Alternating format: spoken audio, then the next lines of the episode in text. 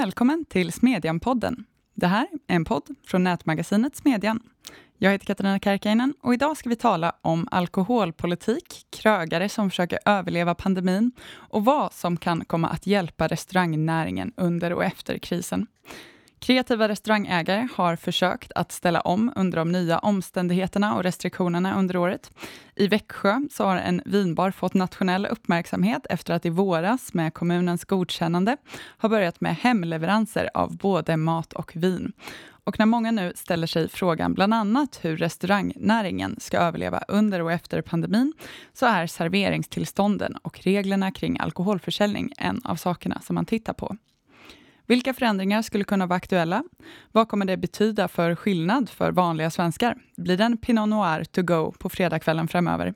Kan regeländringarna rädda restaurangnäringen? Och hur har den svenska alkoholpolitiken sett ut och förändrats i takt med att samhället har det? Det ska vi prata om idag. Och med mig för att göra det har jag min kollega Tobias Samuelsson. Hej! Hej! Vi har också med oss Mattias Svensson, skribent, krönikör på Smedjan och författare av den nyutkomna boken Så roligt ska vi inte ha det, en historia om svensk alkoholpolitik. Välkommen! Tack så mycket. Och med oss på länk är Hans Serar Westerberg, forskare vid Handelns forskningsinstitut. Välkommen! Tack så mycket! Först och främst, de här initiativen som har tagit under årets pandemi. Tobias, du har ju skrivit om restauranger som har börjat ägna sig åt mikrocatering, eller en restaurang kanske. Vad, vad är det och hur har det gjorts möjligt? Ja, men som du säger så är det här en lösning som lanserades av en innovativ vinbarsägare i Växjö som inte ska blandas ihop med takeaway eller någon vanlig hemleverans, utan det gick till så att den här vinbarsägaren sökte om ett nytt cateringtillstånd för att kunna göra catering hem till privatpersoner. Eh, kommunen då valde då att eh, bevilja det här inom det vanliga cateringtillståndet som de redan hade. Och kort och gott så kan det beskrivas som ett snabbspår genom den kommunala byråkratin som funkar så att när den här restaurangen då får in en bokning Eh, så skickas en förfrågan automatiskt om serveringstillstånd till en kommunal tjänsteman som då snabbbehandlar det här beslutet. Eh, det de kan göra enligt lag är att de kan göra ett undantag från att söka eh, tillstånd från en brandskyddsmyndighet när man då caterar hemma hos folk. Och när de då får OK från den här tjänstemannen kan åka hem till folk och servera, vilket också innebär att de måste kolla lägg och berusningsnivå, som vid all annan servering. Så det har alltså fungerat för att kommunen har bestämt sig för att helt enkelt vara ja, men väldigt snabba i handläggningen av de här serveringstillstånden? Ja, precis. Som det ser ut nu så gör de det här på ungefär sex timmar. Mm. Men andra har varit kritiska, Länsstyrelsen till exempel? Ja, eh, Länsstyrelsen har ju kritiserat det här och det man kan säga, alltså de säger att de gör en annan tolkning då kring eh, alkohollagen och det som egentligen är knäckfrågan är om de här servitörerna måste stanna kvar hos folk tills de har druckit upp. Kommunen menar att det, det, serveringen är avklarad när man har liksom serverat maten och vinet medan Länsstyrelsen menar att det inte är så. Länsstyrelsen tänkte ju då att ja, men då kommer kommunen anpassa sig efter det här beslutet. Men kommunen har ju stått pall genom det här, vilket nu har lett till att den här diskussionen kanske har vidgats till en bredare fråga om kommunalt självstyre. För i förra veckan så eh, skrev Maria Arnholm, ni vet den eh, tidigare folkpartiministern som nu är då landshövding i Kronoberg, till eh, Lena Hallengren, ministern, eh, och krävde att Länsstyrelsen ska få utökade befogenheter att köra över kommunerna i den här, de här frågorna. Mm, en ganska stor förändring. Det låter ju relativt omständigt jämfört med så att säga, vanlig restaurangverksamhet och också jämfört med att bara ha, ha en bjudning själv hemma, så att säga, möjligen med, med liksom takeaway. Men den här restaurangen i Växjö menar alltså att det ändå har funnits viss efterfrågan på det här? Det är ju omständigt. Jag intervjuade ju han, Hans Sundqvist som är vd för den här vinbaren. Uh, och han berättar ju det att det krävs ju väldigt mycket tid, de ska åka hem och servera, de ska söka de här tillstånden för varje liksom, eh, hemkörning i princip. Och eventuellt då stanna kvar under middagen. Ja, det, Får man bjuda dem på vin om de stannar kvar? kan bli lite trevligare. Det är en, en fråga som jag inte har undersökt, men så kan det säkert vara. nej, men det han sa, de fick ju lägga väldigt mycket tid i våras på det här, mycket ideella timmar. Mm. Men han menade ändå att det här är en väldigt ny, ny verksamhet som startade förra året och att tack vare det här så klarade de april månad när de inte hade så många andra gäster. Mm. Hans Westerberg, du har ju för Entreprenörskapsforums räkning skrivit eh, ett av flera korta papper om idéer för ekonomisk återhämtning efter pandemin. Och du skriver mm. just om restaurangbranschens anpassningsförmåga och återhämtning och varnar i, i det här för att fler konkurser kan stå för dörren. Hur ser läget ut nu, helt översiktligt? Inget vidare. Eh, man såg väl en viss stabilisering under sommarmånaderna. Eh, men jag läste nu senast enligt Visita så är det 50 000 i hotell och restaurangbranschen varslade eller uppsagda. Jag tror en femtedel av alla varsel i ekonomin eh, utgörs då av hotell och restaurang. Och därtill kommer ungefär 60 000 permitterade. Och det här är ju nästan hälften av alla anställda som finns i branschen. Mm. Och det är också förmodligen en underdrift för att varsel rapporteras ju in, eller man har skyldighet att rapportera in där om, de, om, eh, om det rör sig om minst, eller, ja, minst fem uppsägningar. Så alla de här mindre företagen har ju förmodligen inte ens rapporterat in varsel. Och det, det är väl en, en av kritiken som, som jag sett i sociala medier och även på vår debattartikel och vår rapport är att att ja, varför ska vi bry oss om, om restaurangnäringen eh, när vi har en pandemi? Det finns andra problem. Mm. Men jag har ju kollat mycket på servicenäringarna förut i min forskning. Och eh, jag har kollat framförallt på utrikesfödda och marginaliserad arbetskraft. Och redan innan pandemin så var utrikesfödda en problemtyngd grupp på arbetsmarknaden. Och av tidigare beräkningar jag gjort så vet jag att hotell och restaurang är en av de när, den näringsbransch med högst andel utomeuropeiskt födda. Utom möjligen hälso och sjukvård, jag kan inte minnas riktigt. Mm. Och därutöver är det en bransch som anställer många med dokumenterade svårigheter att få jobb. Exempelvis arbetslösa. Jag tror att knappt en tredjedel av alla arbetslösa som anställdes av hotell och restaurang var utrikesfödda. Så det här är en instegsbransch för ja, många nyanlända utrikesfödda överhuvudtaget. Och nu är det massor av befintliga jobb som försvinner och därtill så är det ju arbetsmarknadsinträden som aldrig äger rum.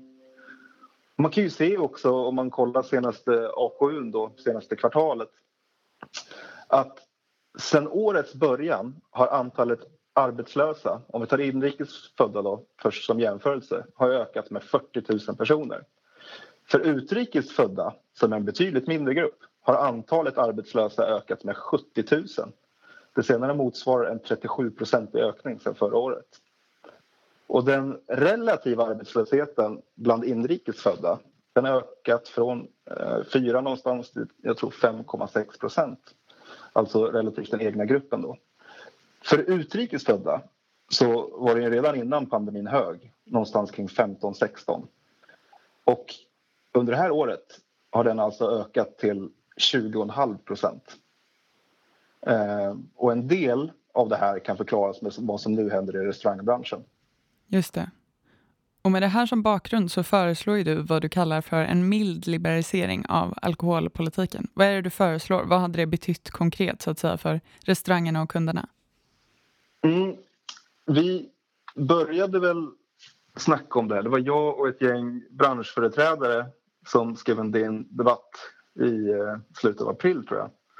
Där vi eh, föreslog då att företag med serveringstillstånd bör beredas tillstånd att sälja alkohol som fristående återförsäljare. Nu blev rubriken, som inte vi satte, lite annorlunda. Utan de, de eh, ja, det var något hämtmat. Låt restauranger sälja eh, alkohol i samband med takeaway mm. eller något sånt. Men om man läste artikeln så föreslog vi faktiskt att, att restauranger med serveringstillstånd skulle få bli fristående återförsäljare.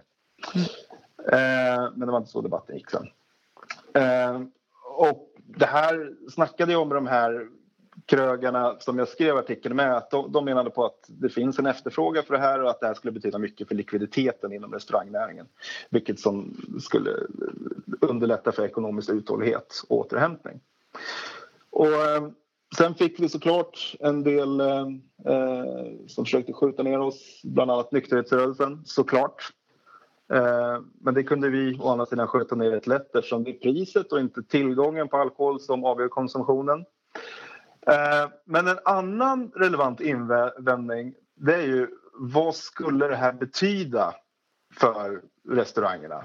Eh, och därför så snackade jag då med Entreprenörskapsforum som hade en serie som heter Efter pandemin. Och det var ju då att de utlyste då att man skulle skriva reformförslag. Och då fick jag data, revisionsdata från en tidigare publikation i samma serie, Man Henriksson och Fuland tror jag det var. Eh, och då kunde jag göra beräkningar utifrån ett exempelföretag som kvantifierar vad take away cocktails i kombination med hämtmat skulle betyda för branschen. Eh, alltså en, en, lite mildare liberalisering av vad vi först föreslog i DN-artikeln. Och det första jag kunde konstatera att om man då vid en fullständig lockdown bara skulle ägna sig åt hämtmat så det skulle inte riktigt räcka för att marginalerna på hämtmat utan alkohol är försvinnande små. Det andra som blev tydligt är att kombinationen av hämtmat och alkohol med mycket konservativa antaganden förbättrar likviditeten betydligt för en genomsnittlig restaurang. Och ett räkneexempel jag gör där så beräknar jag då att den ekonomiska uthålligheten är ungefär dubbelt så lång givet en liten sup till sin hämtmat. Och det är inte så konstigt egentligen för att prispåslaget på alkohol är betydligt större än mat även om du inte kan ha lika stort prispåslag vid, vid hämtmat såklart. Och sen lägger du bara 10 minuter per kund och alkohol det kräver ingen tillagning. Och jag tycker inte att det här är så kontroversiellt heller för att de kunskaper och resurser som krävs för att hantera och sälja alkoholhaltiga drycker i enlighet med befintligt regelverk, det finns redan i branschen och de har redan statens förtroende att hantera alkohol. Sen kommer det här rädda hela branschen? Förmodligen inte. Men sett till att fler får behålla såväl jobb som sin inkomst och slipper separeras från sitt sammanhang och rutiner så är det här en no-brainer för mig. Mm. Finns det någon betalningsvilja att köpa dyrare alkohol från en restaurang när vi har Systembolaget där man kan köpa liksom, ungefärliga substitut till kanske en bråkdel av priset? Alltså precis som man kan köpa billig mat från Willys så kan man såklart köpa billig alkohol från systemet. Men det finns ju en bekvämlighetsaspekt av det här. Mm. Eh, och i tider som dessa så finns det också en smittskyddsaspekt.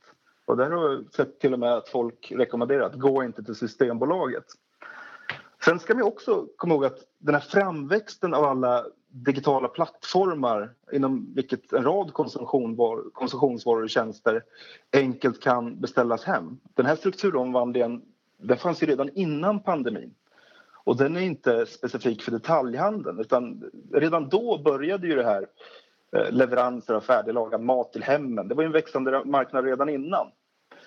Eh, så jag tror att en sån här liberalisering utgör en ganska naturlig följd av hur konsumtionsvanorna eh, förändras bland allmänheten. Sen är det så att priset på alkohol kommer naturligtvis vara högre om man köper det från en restaurang. Eh, men det kommer ju justeras enligt vad, vad kunder är beredda att betala. Och mm. givet, givet att det är alkohol och inte mat så kommer marginalerna ändå vara bättre. Mm. Mattias, du har ju alldeles nyligen kommit ut med en bok om svensk alkoholpolitisk historia. Och den som vill ha hela berättelsen så att säga om bland annat varför en fyllerist i Göteborg greps med tio kokta ägg i kavajen får förstås läsa den. Den är utgiven på Timbro förlag. Men kan du ge någon slags översiktlig bild? Hur har svensk alkoholpolitik sett ut genom historien? Ja, den här historien har ju många komponenter, eh, inklusive att det är förstås en folkpartist som eh, håller emot. Eh, det har ju varit Folkpartiets eh, roll och stora betydelse i, eh, i 1900-talets politiska historia, så det är nästan lite rart att det lever än. Eh, och det, det, är ju intressant det här med kommunernas självstyrelse också. För det var ju eh, under 1900-talets början en, en stor del i vägen mot, i nykterhetsrörelsens väg mot totalförbud var det kommunala vetot. Att man inom en kommuns gränser kunde förbjuda all eh, försäljning av alkohol. För det här var Eh, när vi gick in i 1900-talet så blev det ganska snabbt kommunala monopol och då kunde man välja liksom hur strikt det kunde vara. Så, så en stor del av, av Sverige var i praktiken torrlagt och, eh, eh, och, och, det fanns väldigt få eh, lagliga sätt att, att, att köpa alkohol i delar av Sverige. Framförallt norrut. Sen så skiftar det här. Man, man överger den här strategin lite grann. Det är lite grann Sveriges centralisering med, med den nya alkoholpolitiken. Och ganska oväntat på 80-talet som eh, vi går in i 80-talet med en ny restriktiv våg. Man har liksom eh, experimenterat med lite frihet på 70-talet. Vi fick mellanöl och annat. Eh, men det förbjöd man i slutet på 70-talet eh, och eh, förbjöd reklam och en del annat. Och det var många som liksom, eh, återigen folkpartister som bara, nu måste vi ha en ny motbok. Och det var eh, liksom ett prydligt, ordentligt årtionde på, eh, på många sätt. Men, men då händer det att eh, eh, storstadskommuner, där försöker liksom en eh, eh, diskoteksmotståndare och kommunist som heter Kjell E Samuelsson. Han eh, ser då de här kommersiella ungdoms... Eh, miljöerna som mycket farliga. Eh, det dödar kreativiteten och allting sådär liksom, som kommunister hade för sig. Eh, och han gapade över för mycket den här gången så att eh, när, när det blev klart för, för stockholmarna i nöjeslivet att, att det är faktiskt deras ställen som håller på att stänga så eh, så slog, eh, så slog det bakut. Och, och efter det så blev eh, först i storstäderna kommunala majoriteter mer eh, receptiva för vad folk faktiskt tycker och, och vad, vad, det faktiskt finns för efterfrågan på nöjesställen. Och vi får en, eh, en explosion framförallt på 90-talet. Eh, då kommer också när vi går med i EU så får näringsidkare för första gången rättigheter, juridiska rättigheter gentemot eh, gentemot eh, myndigheter och, och då, eh, då ryker också det här kommunala eh, Eh, vetot. Alltså du, du ska, din näringsverksamhet ska inte vara utelämnad till en byråkrats godtycke och liksom kunna, eh, en väsentlig del bara kunna försvinna och tas ifrån dig fast det finns en, en efterfrågan. Uh, och där ligger vi lite grann idag. Det har liksom blivit lite grann återbyråkratisering och gärna liksom såna här striktare krav på nöjeslivet och sånt där. Det, så fort det liksom är stillestånd så smyger det sig på. Det är så lätt att anställa fler, fler byråkrater och få fler rutor att kryssa i och svårare tester. Det finns såna här kunskapstester och annat som har vuxit fram för att få servera alkohol. Uh, och, och det är i det ljuset man kan, man kan se den här Eh, konflikten då, eh, där, där då pigga kommuner försöker hitta vägar att förenkla och så är det rätt uppenbart också från det här. Eh, Arnholm menar ju inte att folk ska sitta och övervaka folks måltider. det, är, det är för övrigt ett väldigt sjukt incitament. Liksom. Vi, är vi, är klar, vi är kvar här tills du drick, druckit upp.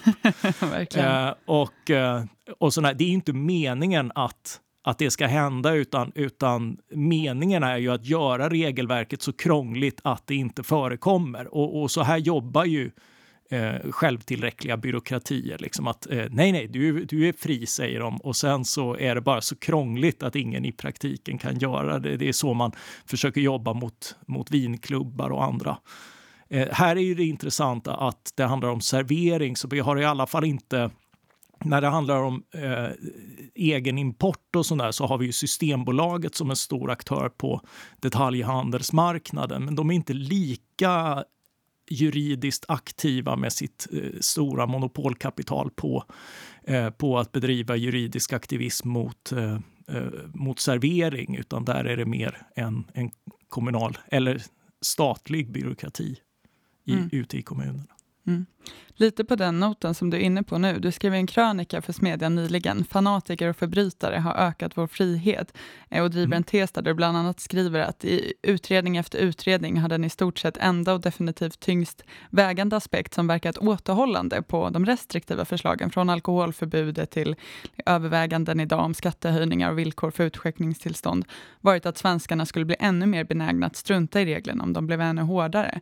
Det, då, då blir den naturliga frågan lite så att säga, var i historieskrivningen står vi nu? Är det dags att lätta på lagarna, göra mer folkligt gångbara eller är vi någon annanstans i det, det, är, alltid, lä, det är alltid läge att göra, göra regelverken lättare och mer tillåtande. Vi har, vi har väldigt lite dåliga erfarenheter av det och väldigt, eh, väldigt många goda erfarenheter av vad som har vuxit fram eh, mm. från eh, liberaliseringar, alltifrån liksom ett ökat utbud och hela liksom det, det här att vi pratar om restauranger som en eh, samhällelig tillgång eh, är ju nytt. Att människor går på restaurang, är intresserade av mat och sånt där. Det fanns ju inte under den gamla restriktionstiden när man då i ivern att försöka tvinga folk att äta och inte dricka reglerade fram just det med resultatet att maten blev oätlig och de enda som gick på krogen var de som behövde gå för att dricka. Eh, och med liberaliseringen så får vi förvisso öltält och festivaler som kanske inte är liksom finkulinariska högtider. Eh, däremot väldigt eh, mycket snabbmat och annat. Liksom sådär. Men vi får också en, en explosion av intresse för både, både mat och dryck som, eh, som har vuxit sedan dess. De första Guide Michelin-restaurangerna eh, mm. och så som, som för övrigt serverar olistat vin som de inte hade importerat från det dåvarande monopolet för, för vinimport som var Vin och Sprit. Eh, så så det, det finns ju Eh, det finns all anledning, men det är också, man, man bör höja på hatten för de som har liksom gått lite vid sidan om lagen. Och det har varit en svensk folksport och att, eh, att nu eh, kommuner lite grann fortsätter den. För det här är ju såklart ett kryphål som man, som man utnyttjar, men i syftet att åstadkomma en rimlighet som finns i stort sett alla andra länder. Eh, så, eh, så, så, det, är, det är ju lovvärt att heja på det och, och, och ett, mm. typexempel på hur man har jobbat. Eh, ett sådant här andningshål tidigare som jag skrivit en del om är ju festvåningarna. Det var ju, det var ju så många i föreningslivet och borgerligheten så kunde, eh, kunde ordna sin, sin fylla på restaurang och restaurangerna får lite omsättning och, och annat. Det var, ju, det var ju där man drack ute i, i landsbygden och annat för det var för dyrt för att gå på gå mm. på restaurang. Och det är också där liksom mycket av klubbliv och annat har, har frodats, inklusive då mycket musik och, och konstliv och, och annat som, som har uppstått som, eh, som effekt av det här. Så, så mycket, eh, det, den här verksamheten är ju stigmatiserad. Det är också en anledning till att den är integrerande. Det är ju Thomas Sowells gamla eh, iakttagelse att eh, liksom de de offentliga monopol, till exempel telemonopol och annat, eh, har ju varit extremt liksom, eh, etniskt segregerade. Mm. Eh, medan däremot, du har inte råd att göra den diskrimineringen i nöjeslivet. Så där har liksom svarta, judar och andra kunnat komma in på, på den amerikanska marknaden därför att marginalerna är stenhårda eh, och då, då har du, eh, du kan vara hur rasistisk du vill privat men du har inte råd att, att, att diskriminera någon. Eh, så på det sättet, och, och det här har ju märkts, det kom en histor historik fantastiskt som eh, Jönsson och Tellström som heter Från krog till krog och de söker i de akademiska arkiven över eh, källor till restaurangliv och hittar de flesta referenserna under övriga samhällsproblem. Så det har ju varit liksom den, mm. den akademiska synen eh, på på det här under, under ganska länge. Men den är ju definitivt på väg att skifta och skulle liksom må bra av att skifta ännu mer. Och människor som eh, sneddar över nitiska lagar och regler har alltid varit liksom välkomna entreprenörer i den kampen. Mm. Du driver ju den här tesen i, i boken att du på liksom olika sätt blev bättre när Sverige liberaliserades. Och den ena aspekten, och det är inte bara så att säga för att du gillar frihet, annars kommer det av sig självt, utan nu pratar om de här aspekterna som blev bättre, men den andra sidan av det också är att eh, andra negativa aspekter som alkoholrelaterade skador inte blev mycket värre. Nej, alltså det finns ju tvärtom. Eh, Brå har ju kartlagt det minskade dödliga våldet eh, som ju var en stor trend under, under både 90 och, eh, och 00-talet. Nu har ju den trenden vänt, men det är ju för att gängskjutningar eh, relaterade till ett annat drogförbud Eh, Eh, ökat kraftigt, men det alkoholrelaterade dödliga våldet har minskat kraftigt under hela liberaliseringsperioden. Och den minskar också först i storstäderna och sen när liksom samma dryckeskultur sprider sig till eh, med fler serveringsställen och annat, eh, öl och vin istället för sprit sprider sig eh, ut till landsbygden så har du samma nedgång där. Och en av hypoteserna där är ju att liksom, eh, det, det vanliga fyllemordet sker i en lägenhet mellan människor som känner varandra och brusar upp. Samma gruff kan förstås hända på krogen, men då ingriper folk. Så... Mm. Vad kan man säga om totalkonsumtionen då och kanske de olika sorternas konsumtion? Ja, det här var ju eh, totalkonsumtionsmodellen var ju en eh, sketch som blev en religion i Sverige och andra nordiska länder på 70-talet när modellerna stämde mycket bra. Du kunde i princip plotta en konsumtionsökning mot liksom så här många leverskador, så här många ökade dödsfall, så här många eh, andra relaterade skador och så. Men med den här liberaliseringen vi hade på 90-talet så ökade konsumtionen med ungefär 30 procent som mest eh, för att sen minska igen när folk hade sina friheter. Så det är inte nödvändigtvis så att, att frihet ökar konsumtionen utan det låter folk välja själva. Men Eh, många av de här förändringarna skedde inte och, och, det är inte så konstigt heller därför att det breddade framför allt. Det var liksom eh, pensionärer som började ta ett glas på vardagar, vilket man inte gjorde tidigare. Och, sådär. och Det kommer aldrig göra stan osäker. Och på samma sätt här eh, med det här förslaget att, att köpa ett mycket påslaget eh, dryck till, eh, till mat det är ju liksom vad de försökte reglera fram en gång i tiden. Mm. Eh, men, men eh, när folk gör det frivilligt så, så ska det plötsligt vara förbjudet. Men, men det är ju liksom ett oerhört säkert sätt att... Eh, att liksom, det, det väldigt, finns väldigt få problem att, mm. eh, att vänta av det. Det är, det är förmodligen inte grupper som, som kommer att hala fram kniven och ha ihjäl varandra i brådrasket som, som beställer hem eh, vin för 600 istället för 200 spänn. Nej, det här förslaget, om jag får återknyta till dig Hans, vad kan man vänta sig för effekter av att öppna upp för fler återförsäljare? Finns det något som tyder på att konsumtionen skulle öka? Nej, alltså läste väl på en del om det här. Eh, jag läste säkert vad Mattias har skrivit tidigare också, men det fanns ju någon, eh, någon utredning, någon SOU som gjordes för ett par år sedan tror jag, eh, som som menade på att det är ju inte tillgången, alltså antal eh, återförsäljare som, eh, som styr hur mycket, alltså volymerna vi dricker.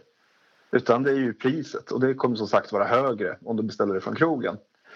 Eh, utan om man tänker vidare på det kan man nästan tänka sig en effekt som är precis tvärtom.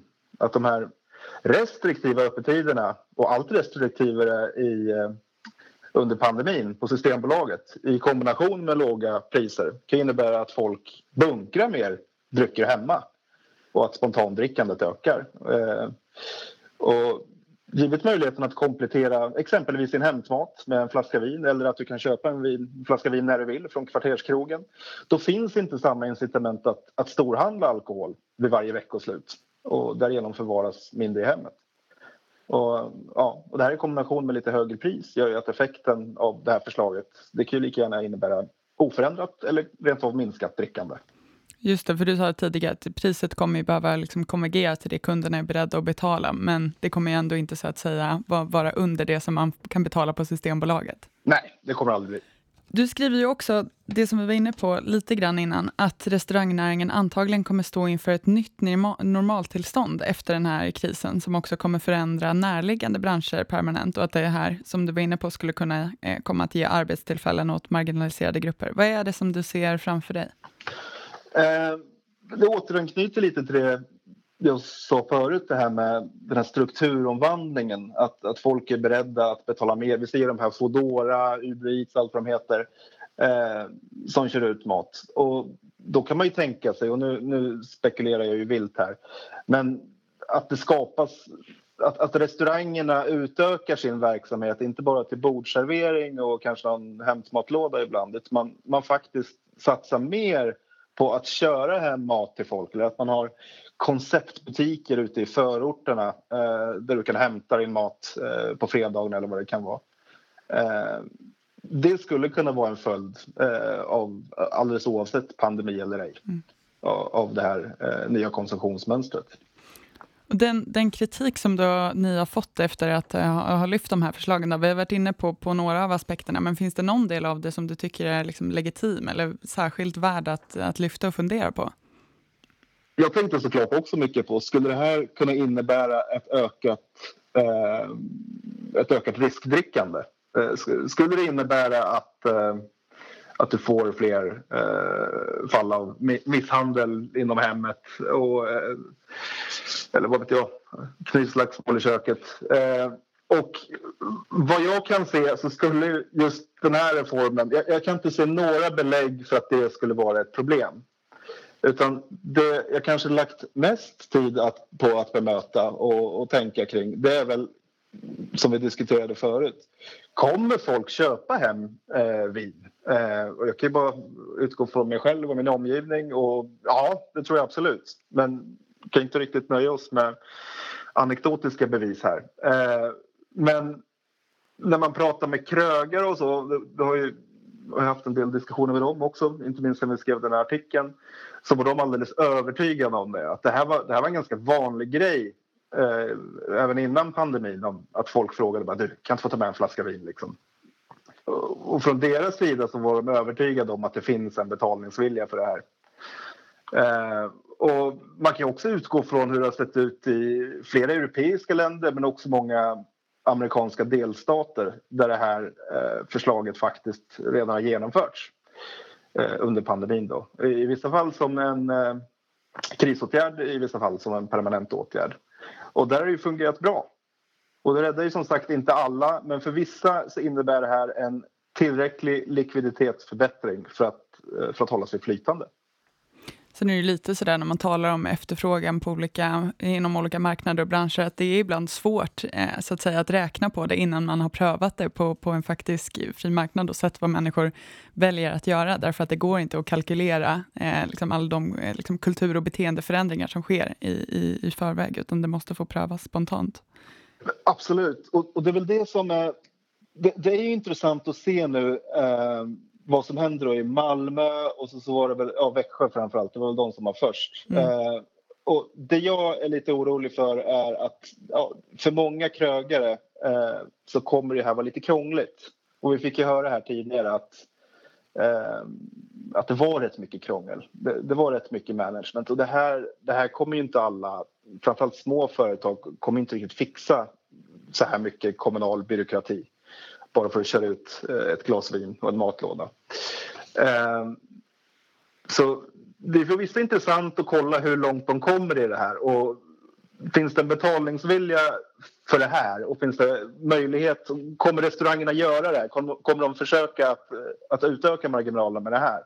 Eh, då kommer ju en, eh, en nationell lagändring också funka. Vad tror vi om efterfrågan på det här som politisk idé då? Eh, finns det en efterfrågan på liberalisering av alkoholpolitiken? Svenskarna som håller monopolet, eller åtminstone Systembolaget, så kärt. Kommer det vara möjligt? Jag tror det.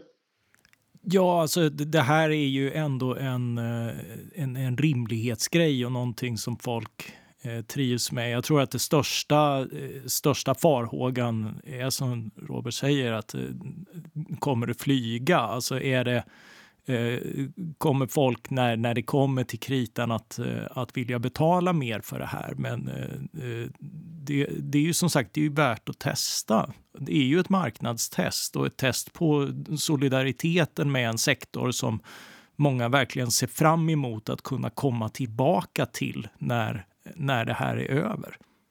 Det har ju varit några kritiska reaktioner på det här, men när jag pratade med Oliver Rosengren eh, som är kommunalråd i Växjö och har drivit det här så sa han att den vanligaste reaktionen han fick eh, från folk som bor i Växjö var att jaha, är inte det här lagligt redan? Um, mm. Så då tycker jag säger en del. Uh, nej, nej, alltså jag tycker från, från vänster till höger, ja, med undantag då för, för kanske Folkpartiet, så, så har jag bara sett positiva, eller bara ska jag inte säga, men till överväldigande del positiva reaktioner. Jag tror att opinionsmässigt så, så, är, vi, så är vi hemma. Kanske Sverige är på väg att bli ett eh, normalt europeiskt land till slut. Och det tror jag faktiskt får lov att bli sista ordet idag. Och jag får lov att säga varmt tack till våra gäster Tobias Samuelsson, Mattias Svensson och Hans Serar Westerberg. Tack så mycket. Tack så mycket. Tack också till er som har lyssnat. Missa nu inte Tobias Samuelssons text, En Pinot Noir to go. Tack. Eh, några andra av våra rubriker från de senaste dagarna är Snart står slaget om framtidens äldreomsorg. Konservatismen kan vara punk, men inte omstörtande. Det är andra intressen än klimatet som tjänar på att stänga Bromma och fria marknader kan lindra Baumols sjuka. Ni hittar detta som vanligt på timbro.se smedjan. På timbro.se så hittar ni också Mattias senaste bok. Vi ses där och hörs igen här om en vecka.